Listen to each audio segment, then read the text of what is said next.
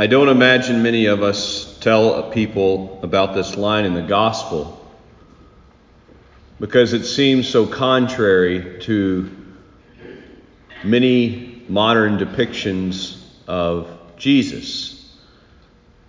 He is, after all, called the Prince of Peace. And at Christmas time, we herald his arrival on earth by saying, Peace and goodwill, the tidings that are glad, the joy of Christ coming into the world. And yet, here he is as a grown man in his public ministry asking that question Do you think that I have come to establish peace? And he answers it for his disciples and says, No, but I come to bring rather division. A stark contrast to the feel good Jesus painted in pastel colors. Now, this seems to be more like the Jesus of judgment who comes to bring about the fire of God's love on the world, to condemn those who have condemned themselves, and to raise to glory those who have accomplished the will of God. But it's a relatively unpopular image, just as following Christ in truth and charity remains a relatively unpopular choice. Some of you have been teachers or are teachers currently, and I recall from my childhood seeing often a sign in classrooms that says, what is popular is not always right, and what is right is not always popular. And nothing could be more true today than following the commands of God. Because the commands of God, as we see in the gospel today, bring about division. And that division is not opinion, that division is not rooted in emotions, that division is rooted in the sword of truth that truly heals what ails us. See, the idea is that if we just tell each other it's okay, that sin is not sin, and that you can do what you want, then what are we doing?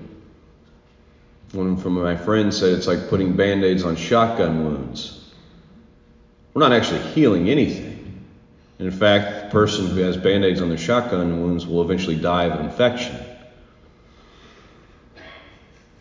But the malady that we are faced with is that nobody wants to accept truth.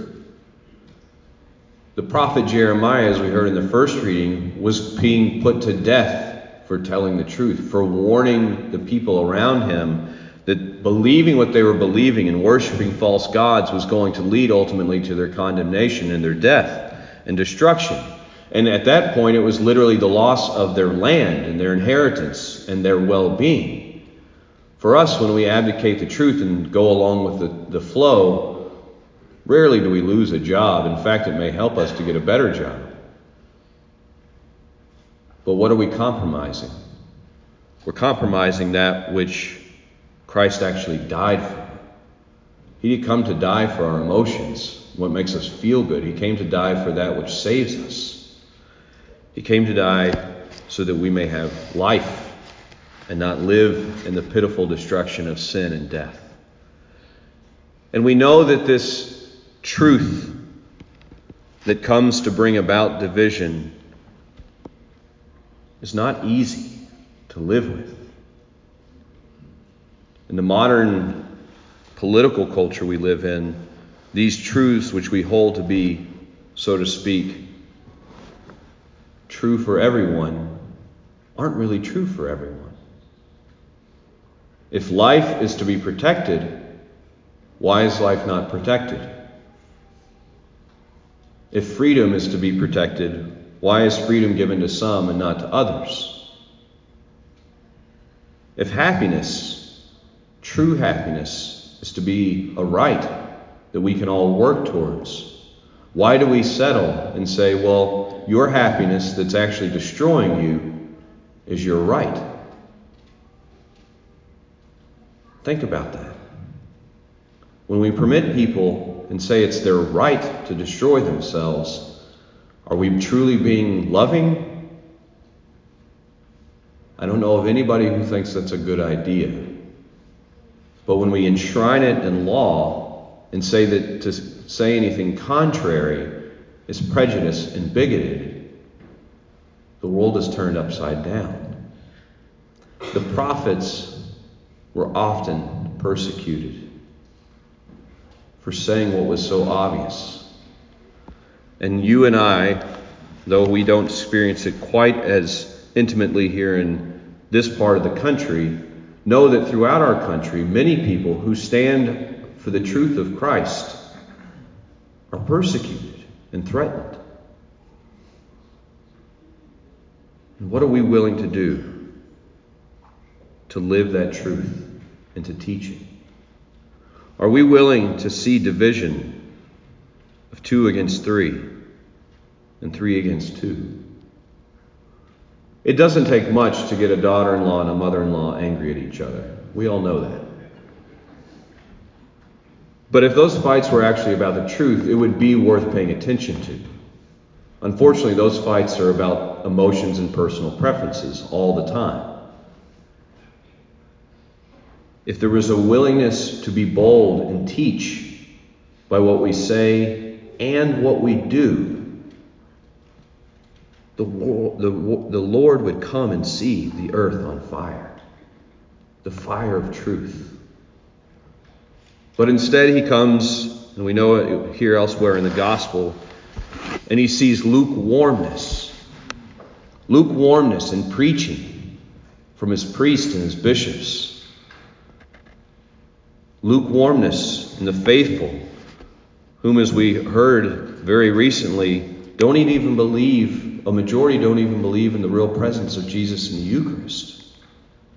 A lukewarmness that Jesus says himself, I will spit it out, for I would rather you be hot or cold than indifferent and apathetic. Many of you are beginning your school year, and for you students, I'm sorry. Real life had to come back at some point. You can't just play video games and sleep all day. But for your parents and for you as students, it's important that you be willing to live courageously in the truth of Christ, even when it's unpopular, even when it costs you friendships. Because to be tethered to the truth is better than to be tethered to the whims and the emotions of talking heads on TV and college professors who don't know the difference between the truth and a spirited opinion. And it may be tempting for you to say, Well, Father, it's easy for you to say because you're protected from all that. Dear friends, there's nothing more dangerous in America than being a white male Catholic priest. I can promise you that. There are not many friendly places for me to go.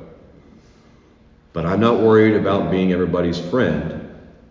I'm worrying about living out the call that Christ has given me as a baptized person first, and secondly, as a priest, to live in his truth and be a willing prophet, to die for that truth if that's what it takes. Because it's not just about the idea of being right, it's about living in union with the person who is righteousness itself, Jesus Christ. As we hear St. Paul say, we must persevere in running this race. Know that you will be nourished if you come to Mass and if you receive communion in a worthy state. Know that you'll be nourished by the sacraments of confession to witness the edifying and, be- and beautiful sacrament of marriage to help bury the dead as a work of mercy, to care for the poor, which is our baptismal obligation, to teach as a catechist, as an aid in a, in a class, to help in preparation for sacraments, but to not be passive and lukewarm, but to be filled with that fire that burns in the heart of Christ, that burns for each of our souls and is given to us in the Eucharist.